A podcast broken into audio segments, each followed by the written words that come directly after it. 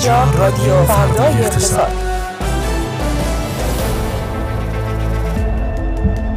روزتون بخیر. در این ساعت به صورت زنده با شما ایم. از تهران خیابان البند استودیوی فردا اقتصاد با رادیو فردا اقتصاد خوش آمدید خانم ها آقایان.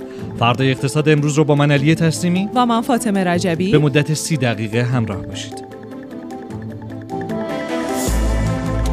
تازه ترین جزئیات درباره ادامه درگیری در غزه و سرزمین های اشغالی. ایران دخالت در حمله حماس به اسرائیل را رد کرد. شیر خشک سهمیه بندی شد. بازی سپاهان و الاتحاد تکرار می شود. تهدید بمب گذاری در هواپیمای ایران ایر در هامبورگ. آب دریا تا پایان 1403 به زاهدان می رسد. سخنگوی وزارت امور خارجه تاریخ مشخصی برای برگزاری مذاکرات غیر مستقیم ایران و ایالات متحده وجود ندارد. تغییر درد سرساز در قانون سربازی نخبگان و امریه.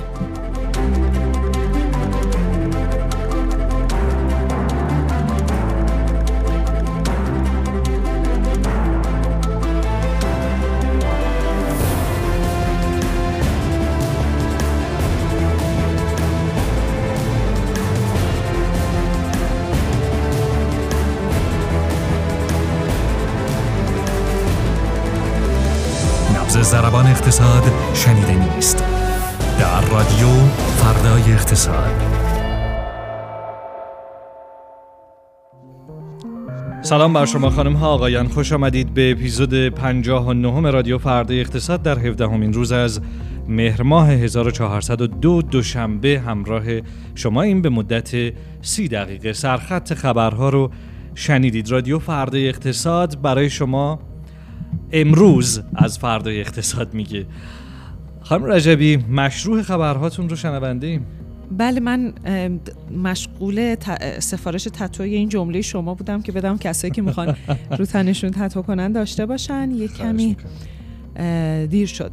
تازه ترین خبرها میگن که تا اینجای کار 700 اسرائیلی کشته شدن. در طرف مقابل یعنی غزه هم 508 کشته داریم طی درگیری های اخیر بین نیروهای مقاومت و اسرائیل. تعداد زخمی های اسرائیلی هم 2100 نفر و تعداد زخمی های فلسطینی 2800 نفر اعلام شده. تعداد اسرای اسرائیلی که در دست حماس هستند هم 107 170 نفر.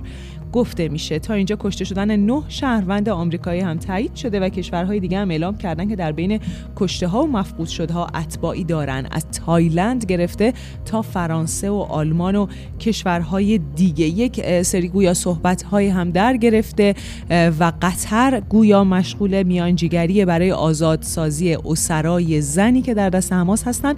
با تمام اسرای زن فلسطینی که در دست اسرائیل هستند این تبادل قطعی نیست. فعلا گویا مطرح شده و قطر نقش میانجیگری این پیشنهاد رو بله. بر عهده گرفته. یه خبر اقتصادی هم داره ماجرا و اون سقوط بسیار زیاد ارزش پول کشور اسرائیل هست. به این صورت که به کمترین میزان ارزش خودش در طی هشت سال گذشته رسیده و هر واحد پول اسرائیلی یک دلار داره معامله میشه. گویا بانک مرکزی رژیم صهیونیستی یک سری برنامه هایی رو در نظر گرفته برای حفظ ارزش پولش. گفته میشه که 45 میلیارد دلار می‌خواد به بازار بریزه برای جلوگیری از سقوط ارزش پولش. و در واقع این گزارشی که میدل ایست نیوز اعلام کرده و گفته که اسرائیل برای اولین بار در تاریخ بانک مرکزیش تصمیم به فروش ذخایر ارزی و تامین نقدینگی بانک های داخلی گرفته و طبق گزارش از شرق بلومبرگ این اقدام در واقع این اقدام بانک مرکزی اسرائیل عنوان بخشی از برنامه بی سابقه حمایت از بازار گرفته شده و طبق بیانیه‌ای که بانک مرکزی اسرائیل روز دوشنبه همین امروز منتشر کرده این بانک حدود 30 میلیارد دلار میفروشه و حدود 15 میلیارد دلار دیگه هم از طریق ابزارهای مبادله تأمین می‌کنه در واقع این خبری بود که خیلی ها روش مانور دادن و از بله. نظر اقتصادی هم این تصمیم رو بررسی کردن خبر دیگه که حالا بیشتر خبر داخلی ما هست. مربوط به سوالیه که از سخنگوی وزارت امور خارجه آقای کنعانی شده و گفته شده که قرار بود در ماه جاری دور جدیدی از مذاکرات غیر مستقیم بین ایران و ایالات متحده در عمان برگزار بشه و آیا این نشست و این مذاکرات برگزار شد یا نه؟ آقای سخنگو گفتن که تاریخ تعیین شده برای برگزاری جلسه مذاکره غیر مستقیم بین ایران و ایالات متحده وجود نداره. مسیر دیپلماسی کماف سابق بازه و مذاکرات می‌تونه به صورت غیر مستقیم یا از طریق واسطه ها انجام بشه. اما اون نشست خاص فعلا خبری ازش نیست. بله. خبر دیگه این که نمایندگی دائمی جمهوری اسلامی ایران توی سازمان ملل متحد دست داشتن ایران در حملات شبه نظامی های حماس رو علیه اسرائیل رد کرده. اینطور که بی بی سی گزارش کرده روز یک شنبه یعنی دیروز این نمایندگی بیانیه‌ای منتشر کرده و تایید و تاکید کرده که ایران حمایت خودش رو از فلسطینی ها ادامه میده اما گفته که ما در واکنش فلسطین مشارکت نداشتیم و این کار صرفا به وسیله خود فلسطین صورت گرفته. خاطرمون هست که کمی پیش روزنامه وال استریت ژورنال به نقل از منابعی در حماس و حزب الله لبنان گزارش کرده بود که ایران در هفته های گذشته تو برنامه ریزی برای اجرای این حملات نقش داشته. با این حال دولت آمریکا گفته که به رغم روابط عمیق بین جمهوری اسلامی و حماس شواهدی در اختیار نداره که نشون بده ایران در این حملات مشارکت ویژه‌ای داشته. خبر دیگه این که مدیر کل فراورده های غذایی و آشامیدنی سازمان غذا و دارو گفته از 20 مهر ماه یعنی چند روز دیگه دو سه روز دیگه عرضه شیرخشک های عادی با کد ملی و در واقع با در واقع مدرک شناسایی در داروخانه های سرتاسر کشور سراسر کشور یعنی کمی پیش این ماجرا در اون زاهدان, زاهدان انجام شده بود و حالا گفته میشه که در کل کشور این تصمیم قرار گرفته بشه. اینطور که در واقع مدیر کل فراورده های غذایی آشامیدنی سازمان غذا و دارو گفته این کار برای جلوگیری از قاچاق شیر خشک رگولاره یعنی همون شیر خشک معمولی. و گفتن که در واقع قبلا در رابطه با شیر خشک متابولیک و رژیمی برای نوزادایی با نیازهای خاص کد ملی لازم بود. حالا حتی برای رگولار هم کد ملی لازمه اما خیلی ها میگن ماجرا فقط بحث قاچاق نیست. بیشتر مسئله بحث کاهش تولید بحث عدم عرضه است به دلیل قیمت گذاری دستوری سرکوب قیمتی که داره انجام میشه روی شیر خوش روی شیر خشک ها بنابراین تولید کننده ها تصمیم های احتمالا گرفتن برای اینکه کالاهاشون رو یا روانه بازار نکنن یا تولیدشون رو کم بکنن یا به شکل دیگه در جای دیگری بفروشن. و در واقع این ماجراست که بحران شیر خشک رو راه انداخته. ایده هم میگن اهرمیه برای افزایش قیمت که حالا خیلی هم فرقی با همین چیزی که توضیح دادم نمی‌کنه. خبر دیگه این که تهدید بمبگذاری تو هواپیمای ایران ایر توی هامبورگ خیلی سر و صدا راه انداخته. مدیر عامل هواپیمای جمهوری اسلامی گفته که همین امروز یه فرد ناشناسی ایمیلی به پلیس هامبورگ ارسال کرده و گفته که تو پرواز تهران هامبورگ بمبگذاری شده. در حال حاضر مسافرها از هواپیما پیاده شدن. یه سری اقدامات امنیتی و چک و هواپیما و وسایل مسافرها هم انجام شده و فرد تهدید کننده گویا تبعی استرالیا بوده و دستگیرم شده.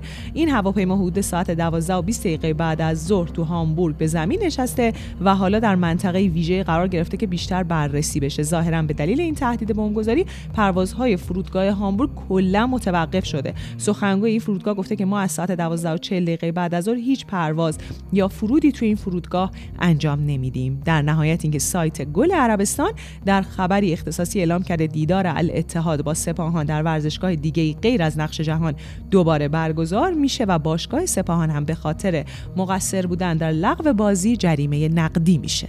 عجب. بسیار عالی. ممنونم فاطمه رجبی. سروش بهرامی. اینجاست تا برای ما از آخرین های بازار سرمایه طلا و ارز بگی بگی که امروز چه اتفاقاتی افتاده در این بازارها و به کدام سو داریم میریم. سلام عصرتون بخیر. خب بازار سهام اگه بخوایم در موردش صحبت کنیم امروز تحت شرایط همون هیجان منفی کار خودش رو آغاز کرده اما از ابتدای بازار یه سری شنیده ها منتشر شد و گفته شد گویا جلساتی برگزار شده بین حقوقی های بزرگ بازار و فعالین حالا فعالان سرشناس بازار که حمایت کنن و جلوگیری کنن از اتفاقاتی که داره توی بازار سهام رخ میده. همین موضوع حالا یا به واسطه بحث اون میشه گفت خبر مثبتی که منتشر شد یا به واسطه واقعا حمایت هایی که صورت گرفت یه سری از نمادهای بزرگ بازار ما شاهد رنج مثبتی توش بودیم و تونستن یه مقداری مسیر سعودی رو در پیش بگیرن. خیلی از نمادهای بزرگ بازار اصلا مثبت شدن و کلا میشه گفت بازار امروز اگرچه خیلی حال و روز خوبی نداشت اما مثل دیروز هم نبود و یه مقداری شرایطش متعادل تر شد اما خب این موضوع خودش باعث یه سری انتقادهای تکراری شد نسبت به اتفاقاتی که در شرایط پنیک توی بازار رخ میده. به هر حال ما چیزی که در بازار امروز دیدیم شاخص کل بورس مثبت بسته شد 22 صدم درصد مثبت بود در حالی که از اون ور شاخص هموز یک میشه گفت کاهش رو تجربه کرد حدوداً 3 دهم درصد و این در حالیه که خب اگه نقشه بازار رو مثلا الان می‌تونستیم با هم دیگه ببینیم بیش از 50 درصد نمادها منفی بودن و به هر حال این موضوع دوباره پیش اومد که حمایت ها چرا فقط از سهام بزرگ اتفاق میفته چرا در حالی که بخش عمده ای از نمادهای ما منفیه شاخص ها دارن عددهای مثبتی نشون میدن این فقط برای شاخص سازی یا چیز دیگه به هر حال موضوع اینه که خب وقتی به اعداد و ارقام بازار هم نگاه می‌کنیم شاخص کل بورس امروز یه چیزی نزدیک به 4400 واحد رشد کرد و خود نماد فولادی که امروز مثبت معاملاتش به پایان رسید با یه مثبت کوچیک خودش به تنهایی 2200 واحد یعنی نیمی از رشد شاخص کل رو فقط نماد فولاد داشت و اون 5 تا نماد برتری که بیشترین تاثیر مثبت روی شاخص کل داشتن کل اون 4 5000 واحد رو خودشون به تنهایی به دوش کشیده بودن و همچنان در مورد این موضوع بحث و گفتگو زیاده در داخل بازار و بین اهالی بازار که چرا این اتفاق میفته و این حمایت هایی که صرفا یه مقطعی انجام میشه بعدش دوباره از بین میره فقط آسیب می‌زنه به بازار و باعث میشه حالا ما یک روز مثلا شرایطمون سخت نشه اون ریزشی که بازار قرار انجام بده به واسطه عرضه و تقاضایی که هست به تعویق بیفته و طولانی تر بشه. به حال شرایط در بازار امروز یه مقداری بهتر بود. میشه انتظار داشت که روز آینده هم حالا ما یه مقداری تعادل رو ببینیم توی بازار. آخره بازار هم دوباره یه مقداری رنج مثبت کوچیکی دیده می‌شد توی خیلی از نمادها و همین باعث شده که پیش بینی این باشه که بازار دیگه اون شوک منفی خیلی سنگین رو نداشته باشه. امروز دوباره خروج پول داشتیم اما خب به مراتب کمتر 300 حدود 90 میلیارد تومان. ارزش معاملات خیلی بالا نبود که طبیعی بود. اما اگه سراغ بازار ارز و طلا بریم به هر حال شرایط کاملا متفاوت هست. امروز دوباره دلار روندش توی بازار آزاد افزایشی بود. قدرتمندم داشت صعود می‌کرد صعود می‌کرد و هر لحظه هم میشه گفت تقریبا ما یه تغییرات خیلی بزرگ رو داریم توی قیمت دلار می‌بینیم. همین الان که با هم دیگه داریم صحبت می‌کنیم دلار توی بازار آزاد به بالای 53500 تومان رسیده. این در حالی که روز گذشته داشتیم با هم حرف می‌زدیم 52500 تومان بود تقریبا و توی این دو روز گذشته هر روز 1000 1500 تومان افزایش پیدا کرده. به هر حال ریسک سیستماتیکی که ایجاد شده از لحاظ سیاسی تاثیرگذار هست. پیش بینی ها چی میگن؟ پیش بینی ها اینطوریه که احتمالا اگه شرایط ادامه داشته باشه ما یک روند سعودی رو ببینیم. اما به مرور تاثیرش کمتر خواهد شد. حالا اگه کامل برداشته بشه این ریسک که احتمالا ما دوباره عقب گردی توی دلار داشته باشیم اگر هم پایدار باشه احتمالا دیگه با این قدرت و این شتاب بالا نره. به هر حال بین کارشناسا الان خیلی این سوال مطرحه که این تغییر فازی که توی بازارها اتفاق افتاده آیا پایدار خواهد بود و می‌تونه شرایط رو به کلی عوض کنه در ادامه سال یا اینکه نه؟ خیلی موقته و شرایط برمیگرده که بیشتر نظر بر اینه که موقتی آیا توصیه به دولت میشه در رابطه با مواجهه با این اتفاق از جمله اینکه حالا مثلا با توجه به ارزهایی که به قول بعضی از فعالای توییتری با کیفیت هم هستن بتونه کمک بکنه به اینکه ببین خب بس سر اینه که خب اتفاقی که افتاده اتفاق کوچیکی نیست و ریسک کوچیکی هم واقعا نیست و بازار ارز و حالا بازارهای این چنینی خب خیلی طبیعیه که همچین واکنش های شدیدی نشون بدن. اینکه دولت بخواد کنترل کنه بتونه کنترل کنه به هر حال می‌تونه. الان دولت دستش باز هست تا حدودی از لحاظ ارزی که بتونه ارزپاشی کنه در اقتصاد و بتونه یه مقداری جلوی این اتفاق رو بگیره. اما خب یه صحبتی هم که از اون سمت بود این بود که واقعا این پول های تر و تازه و تمیزی که الان دولت داره این ارزها آیا واقعا امکان این رو داره که به صورت نقدی اونها رو دریافت کنه و بیاد توی اقتصاد خودش وارد کنه یا اینکه نه برای خرید محصولات و اقلام حالا مورد نیاز و غیر تحریم هست؟ همچنان سر این موضوع بحثه اینکه واقعا اون پول ها اومده توی دولت یا نه.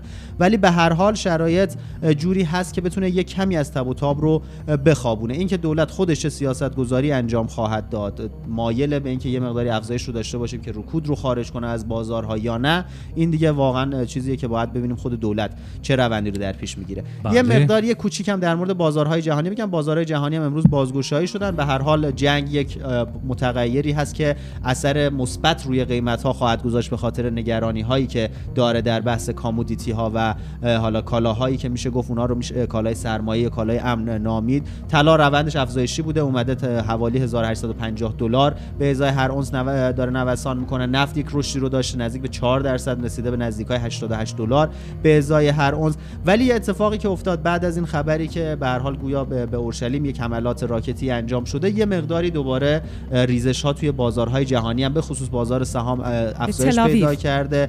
چیزی که من شنیدم توی خبرها گفته بودن اورشلیم بوده. حالا بله بله بله. آره مثل اینکه اخیرا این تاثیر رو. آره و و فرودگاه بنگوریون هم بله یه. مقداری دوباره مثل که بله. تش... اون تشدید شده این فضای نگران کننده و بازارهای سهام دارن روند کاهشی رو چه بازارهای حوزه خلیج فارس چه بازارهای سهام حتی اروپا و آمریکا. روندشون فعلا روند کاهشی بوده در واکنش به این خبر. بسیار علی سروش بچه ها نقشه بازار هم دادن. خب بله. من فکر کنم بیا قشنگ نزدیک شده من. ببینم آه، فکر کنم بهتر باشه. یا اصلا این پشت سر اگر باشه فکر کنم سروش راحت‌تر می‌بینه.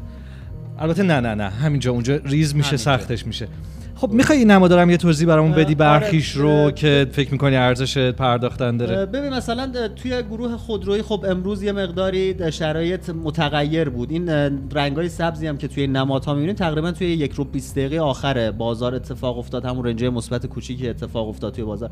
مثلا توی گروه فلزات اساسی ما زوبو داریم می‌بینیم. زوب توی بازار روز گذشته که خیلی بازار شدیداً منفی بود بازم مثبت بود. یه سری خبرها هولوش این هست شنیده هایی هست که احتمالاً افزایش سرمایه از محل تجدید ارزیابی دارایی ها داشته باشه و همین موضوع باعث شد که یه مقداری تقاضای خوبی بله، توش توی. شیمیایی ها شسینا رو می‌بینیم. که خیلی آره شسینا رو داریم حالا به هر حال نمادهایی هستن که ممکنه گزارشی داشته باشن خبری منتشر شده باشه ازشون که تقاضا رو توشون آورده باشه کلا مثلا این نماد فزری که توی استخراج کانال میکروفون رو از دست. بله عذرخواهی می‌کنم این نماد فزری که پشت سر من توی نقشه بازار می‌بینید این نماد به هر حال داراییش دارایی طلاس و اینکه انقدر خوب مثبت خورده امروز و حتی روز گذشته به خاطر افزایش قیمت طلا بوده رشد قیمت طلا روی بله. نماد اثر روی تمام و- نمادهای طلایی این اثر رو ما می‌بینیم ب- ببین تن تقریبا میشه گفت تنها نمادی که توی سهام این شرایط رو داره از لحاظ شرکت های بورسی این نماد حالا صندوق‌های طلا صندوق های چطور؟ طلا که وضعیت بسیار خوبی داشتن توی این دو سه. روز گذشته و آره رونداشون روندهای خیلی سعودی بود تقریبا میشه گفت بعد از چند ماه ما یه جهشی رو توی صندوق های طلا داشتیم می‌دیدیم یه نماد دیگه که البته مثلا از لحاظ طلا می‌تونه متاثر بشه با رشد قیمت طلا تا- تاسیکوه که به هر حال خبر معدن طلاش رو احتمالاً همه شنیدیم. قرار هست به زودی هم بهره برداری بشه. اون نماد هم می‌تونه تاثیر بپذیره از این اتفاق. ولی به صورت کلی بازاری که الان داریم توی تصویر مشاهده می‌کنیم یک بازاری بود که خیلی تلاش کرد خودش رو نجات بده از اون شرایطی که توی آها. روز گذشته اتفاق افتاد.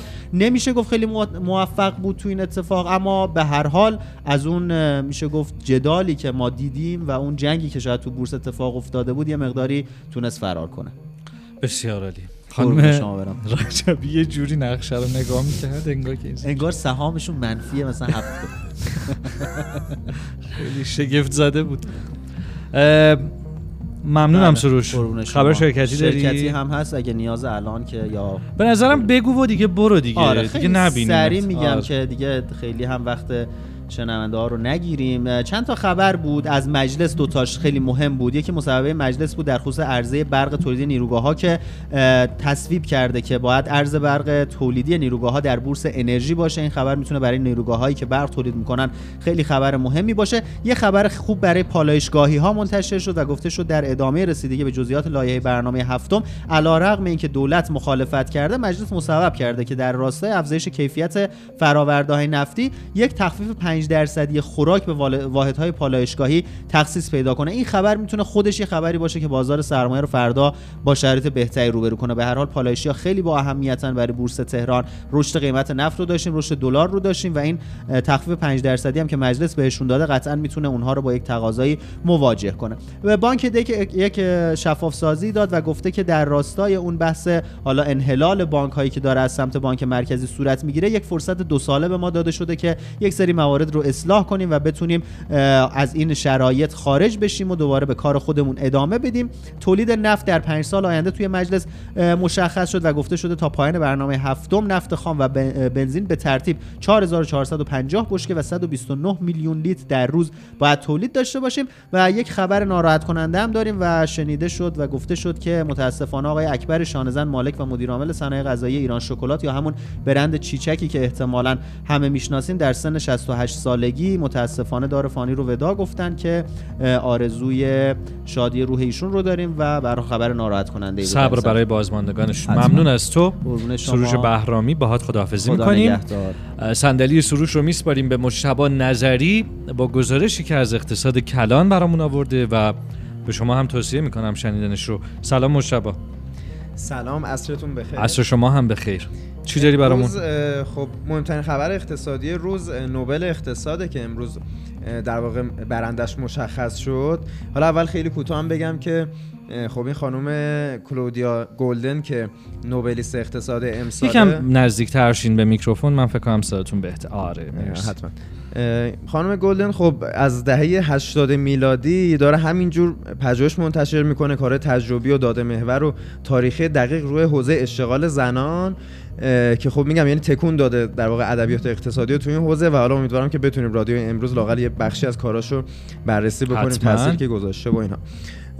خب در اهمیت این نوبلیست برای اقتصاد ایران همین بس که حالا بارها ما صحبت کردیم در مورد وضعیت اشتغال زنان در ایران اینکه حالا در واقع ما کمتر از 20 درصد زنانمون مشارکت اقتصادی دارن و خلاصه دغدغه مهم اقتصادی هست برای ما قطعا این موضوع.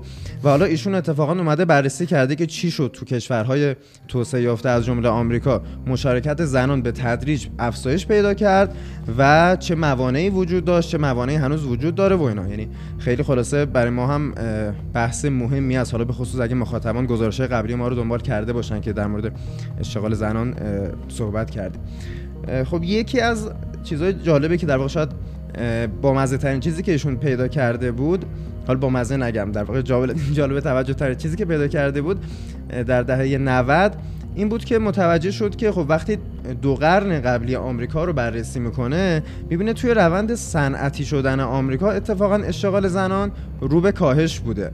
خب یعنی در شرایطی که رشد اقتصادی وجود داشته درآمد داشته بیشتر می شده اشتغال زنان بیشتر نمی شده اما با تغییر ساختار اقتصادهای پیشرفته به سمت بزرگ شدن بخش خدمات اونجا مشارکت زنان تو اقتصاد بیشتر میشه. یه درسی که واسه ما داره و اتفاقا در موردش هم قبلا یه مقدار صحبت کردیم اینه که در واقع میشه گفت رشد اقتصادی کافی نیست برای اینکه مشارکت اقتصادی زنان بیشتر بشه بلکه این ساختار اقتصاد هم خیلی اهمیت داره. مثلا خب بخش خدمات معمولا استعداد بیشتری داره برای جذب مشارکت اقتصادی زنان. حالا این نکته خیلی جالبی بوده چون مثلا قبل از اون اصلا کسی دیتایی از قرن مثلا 19 آمریکا نداشته, نداشته. و خلاصه این روند در واقع یک شکل یو شکلی تو اشتغال زنان می‌بینه که تو کشورهای دیگه هم اتفاق افتاده یعنی اول اشتغال کم میشه تو دوره صنعتی شدن بعد اشتغال تو دوره گسترش خدمات دوباره بیشتر میشه حالا یه تحقیقات زیادی هم داره در مورد انواع موانع مثلا قانونی و نهادی که موثر بودن. مثلا اوایل قرن 20 توی آمریکا مشارکت اقتصادی زنان متعهل خب خیلی کمتر از زنان مجرد بوده و خب برمیگشته به حالا یه سری موانعی که عملا بعد از ازدواج ایجاد می شده نکته جالب دیگه که بازیشون میگه شاید برای ما هم جالب باشه اینه که وقتی که حالا حدی از موانع کم میشن یا مثلا ساختار اقتصاد به سمت اون خدمات میره باز زمان می‌بره تا اشتغال زنان بیشتر شه. چرا؟ چون انتظارات به کندی تغییر می‌کنه. مثلا یه خانواده ای که دختر داره وقتی هنوز انتظارات تو جامعه تغییر نکرده نسبت مشارکت زنان خب تحصیلات خاصی مثلا اونقدر قرار نیست اون دختر داشته باشه توی خانواده. و بعدا حالا اگر موانع هم برداشته شه هنوز یک نسل طول می‌کشه تا خب حالا مثلا زنان با تحصیلات کافی برن به سمت اشتغال مناسب و با کیفیت. این هم یکی از پژوهش‌های جالبی بوده که انجام داده.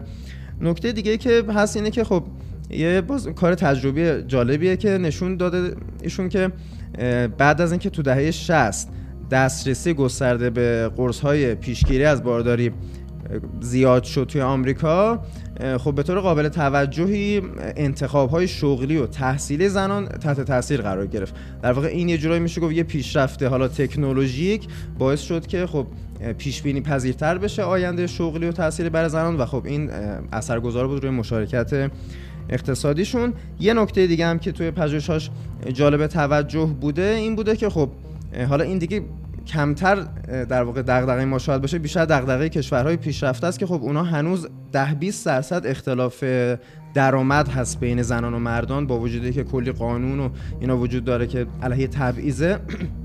و خب نکته اینه که این بیشتر از اینکه از تبعیض بر بیا ظاهرا از این موضوع برمیاد یعنی در واقع پژوهششون اصلا نشون میده که در ابتدای راه شغلی مردان و زنان دستمزدهای مشابهی می‌گیرن تو کشورهای با درآمد بالا. اما اون بخشی از زنان که حالا بچه دار میشن بعد از فرزند اول کاملا در واقع روند شغلیشون یه سطح در واقع میاد پایین تر انگار نسبت به مثلا یک مرد مشابهشون با همون تحصیلات و حرفه‌ای بودن. که خب این نشون میده که در واقع حالا اینکه مثلا زنان مسئولیت بیشتری تو این زمینه در واقع پرورش فرزند معمولا قبول می‌کنند الان عامل اصلیه توی کشورهای پیشرفته که خب یه مقدار از نظر درآمدی ده 20 درصد فاصله دارن به طور میانگین. و من همین امروز به چند تا حتی پژوهش از ایشون هم برخوردم در رابطه با بحث کار خانگی. اینکه اون کار خانگی که معمولا به عهده زن هاست تا چه اندازه ارزش اقتصادی داره ولی اون ارزش اقتصادی به شکل تولید به زنها بر نمیگرده. یعنی خودشون نیستن که منتفع میشن حالا به شکل اون کشش از اون تولیدی که دارن انجام میدن. یه چیزی ازشون دیدم توی شبکه های اجتماعی در رابطه با اینکه پرداخته بودن به این مبحث که هم اون کم بوده در واقع اون شکاف دستمزدی که دیده میشه در این نیست که خیلی از زنانی که در واقع کم کم حذف میشن از بازار کار یا کم رنگ میشن در بازار کار به شکل کلان در تولید هم نقششون میاد پایین بلکه اونها دارن در جای دیگه ای دارن کار خانگی می‌کنن که کار خانگی در واقع اونجوری حساب کتاب نمیشه باهاش. یه نگاه اینجوری داشتم. برای همین من فکر می‌کنم که حالا شاید مشتبه بتونه یکم برامون اینو تایید بکنه که خیلی ایشون رو کسی می‌دونن که توی همون تحقیقات اقتصادیش نگاه اجتماعی هم داره. یعنی دقدقه های حتی اجتماعی و فراتر از بحث اقتصاد هم توی روی کردشون و خط مشیشون و فعالیتاشون دیده میشه. اینو می‌تونیم بگیم یا نه؟ می‌تونیم بگیم صرفا خب به هر حال چون حوزه‌ای که توش فعالیت می‌کردن حوزه‌ای هست که پهلو می‌زنه به مباحث اجتماعی ممکنه این احساس و این حد رو ایجاد بکنه. حتما میشه پژوهشاشون اصلا توضیح علوم اجتماعی به طور عام تعریف کرد. در واقع حالا این دست از پژوهشگران اقتصادی عملا استفاده می‌کنن از روش های اقتصاد سنجی برای اینکه خب بتونن علیت ها رو کشف بکنن ولی خب می‌تونه دغدغه کاملا اجتماعی باشه. مثلا خب مشارکت زنان فارغ از اینکه حالا چه تاثیر روی فرض کنیم متغیرهای که حالا به عنوان متغیر اقتصادی میشناسیمشون مثلا جی دی پی بذاره خب به خودی خود می‌تونه یک شاخصه توسعه باشه و خب حالا میان اتفاقا خیلی تجربه بررسی می‌کنن که چه عواملی روی اینها موثر. گزارشی شبیه به این در رابطه با اشتغال زنان در ایران داریم؟ گزارش رو اخیرا خودمون در فردای اقتصاد منتشر کردیم بله. که نشون می‌داد که تا چه اندازه مشارکت گزارش ما بود یا گزارش مثلا مرکز پژوهش؟ بررسی آخرین آمار بود اگر اشتباه نکنم درسته مشتبه. آره ما این آمار اشتغال بهار رو که بررسی می‌کردیم این نگاه انداختیم اتفاقا به این اثر ساختار اقتصاد ایران که زنان حالا در کجاها بیشتر شاغلن و خب با توجه به اینکه اون بخشا بخش کوچیکی مثلا بله. خدمات مالی و بهداشت و آموزش خب ما در واقع اشتغال پایینی رو تو ایران داریم. بسیار عالی. متشکرم مجتبی نظری از گزارش اقتصاد کلانت و باهات خداحافظی می‌کنیم. مرسی خداحافظ. خب خیلی سریع بریم با فاطمه دوباره و ببینیم ترند مجازی امروزمون چیه.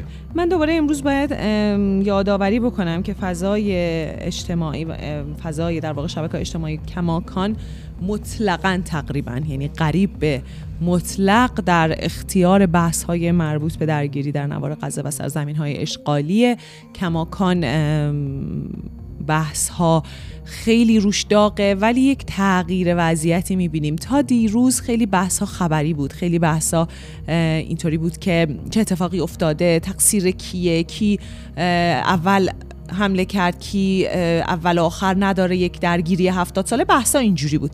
اما از امروز یک کم فضای مجازی رفته به سمت یه دوباره یک نگاهی به تاریخ نگاه به اینکه اصلا طی حداقل ده سال گذشته تو اون منطقه چه اتفاقاتی افتاده. بعد یه جالب ما هی بیشتر و بیشتر داریم تحلیل هایی می‌خونیم در تو تاثیر این اتفاقی که افتاده. خیلی ها میگن که چطور در فضای سیاسی داخلی رژیم صهیونیستی این ماجرا می‌تونه تاثیر بذاره؟ چطور حزب نتانیاهو رو می‌تونه چطور تحت تاثیر قرار بده؟ در منطقه این کریدورهای اقتصادی که قرار بود کشیده بشه اینها رو چطور تحت تاثیر قرار میده؟ در واقع بیشتر شکل تحلیل ها قوام بیشتری دارن پیدا می‌کنن. به شکل در واقع نگاه تاریخی و از اون طرف تحلیل اینکه چه اتفاقی خواهد افتاد برای اونچه که به این ماجرا مربوطه.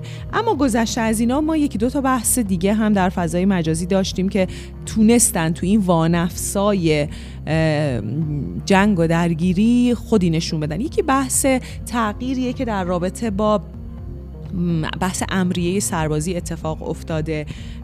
گویا یک تصمیمی گرفته شده از سوی نیروهای مسلح در رابطه با اینکه امریه سربازی دیگه به مدرک کارشناسی تعلق نگیره برای اون بحث نخبگان. کسانی که در شرکت های دانش بنیان کار می‌کنن یا از طریق بنیاد ملی نخبگان فعالیت دارن دیگه اگه که کارشناسی در مقطع کارشناسی هستن نمی‌تونن از این در واقع خدماتی که مخصوص این مدل سربازی بله. هست امریا در شرکت های دانش بنیان استفاده بکنن. گویا به دلیل شاید تحلیل تحلیل وجود داره. اعلام نشده که دقیقا چرا ولی گفته میشه شاید به دلیل زیاد بودن کسایی که مدرک کارشناسی دارن یا مثلا برنامه ریزی زیادی که ادعی برای این موضوع می‌کنن از همون اول دوران کارشناسی شروع می‌کنن فعالیت کردن توی فضای حالا شرکت های دانش بنیان. میشه این سربازی؟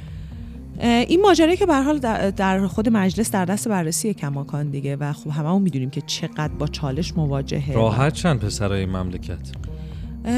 قبلا در یه بار درباره این موضوع بحث کردیم مواضع منم می‌دونی دیگه. چی؟ آن گفتین باید برن بهتره برن و اینا که من گفتم خانومان پس برن شما؟ نه اینا که بحث همه شوخی. همه می‌دونن که تا چه اندازه هدفمند شدن ساماندهی بله. و حرفه‌ای شدن می‌تونه در هر حوزه حالا هر سربازی یا هر چیزی کمک بکنه. اما این رو من باز بگم این موضوع باعث شده که خیلیا بیان بگن آقا وقتی دارین یه تصمیمی در این سطح می‌گیرین اینو موکول بکنین به چند سال دیگه. مثلا بگین از 1404 مثلا از شاید نظرتون عوض شد. نه بابت اون بابت اینکه خب خیلی ها تا همین الان برنامه ریزی کردن. یعنی بله. یعنی مثلا ممکنه یه نفر دو ساله که داره فعالیت کار می‌کنه با مثلا شرکت های دانش بنیان. خب ما می‌دونیم خیلی شرکت های دانش بنیان با بچه های دانشجویایی که واقعا نخبه هستن واقعا استعداد و بالاخره تلاش و پشتکاری دارن. جوری کار می‌کنه که خب مثلا بخاطر نسیخ بسوزن نه پول درست حسابی میدن از اون طرف ولی وعده و وعید امریه میدن. خب الان اینا این کارو کردن حالا یک کاره. از اون طرف خود شرکت های دان... کاره آره از اون طرف حالا شرکت های دانش بنیان به مشکل می‌خورن. یعنی ممکنه بله. که خود این شرکت هایی که حساب کردن روی نیروهایی که به شکل امریه در مقطع کارشناسی فارغ التحصیل مقطع کارشناسی هستن قرار براشون کار بکنن خب الان چی میشه تکلیف اینا؟ نه دیگه اعصابم خورد شد دیگه. کرور کرور نخبه ها دارن میرن از مملکت. حالا, حالا خلاصه که این ماجرا یعنی خوبیش اینه که خوبیش اینه که خبرهایی وجود داره که دستور داده شده یه بررسی مجدد بشه این ماجرا. ممنون میشه. حالا باید دید که چه نتیجه میگم؟ یعنی این کرور کروری که دارن میرن و خیلی دوستان گویا دوست دارن که تسریع ببخشن. یعنی اونایی هم که میگن حالا یه چند سال هستیم یه کاری می‌تونن بکنن مثل اینکه می‌خواین اونام زودتر برن. باش. ما میمونیم خانم رجبی. بله. با رادیو فردا اقتصاد و شما که ما رو در هر جای جهان میشنوید. حتما رو گوش کنید. اگر شنوندش هستید اون رو به دیگران هم معرفی کنید برای شنیدن. و اگر فرصتتون بیشتر بود در یوتیوب ما رو می‌تونید نظاره هم بکنید. نظاره که یوتیوب رادیوش اینجوریه که می‌ذاری اون گوشه میشینی کاراتو گوش می‌کنی. هر از گاهی دل تنگ شد یک نظری هم میندازی به این یار. چرا که تا فردا رس ساعت 18 مراقب خودتون باشین. خدا نگهدار. شب و روزتون خوش.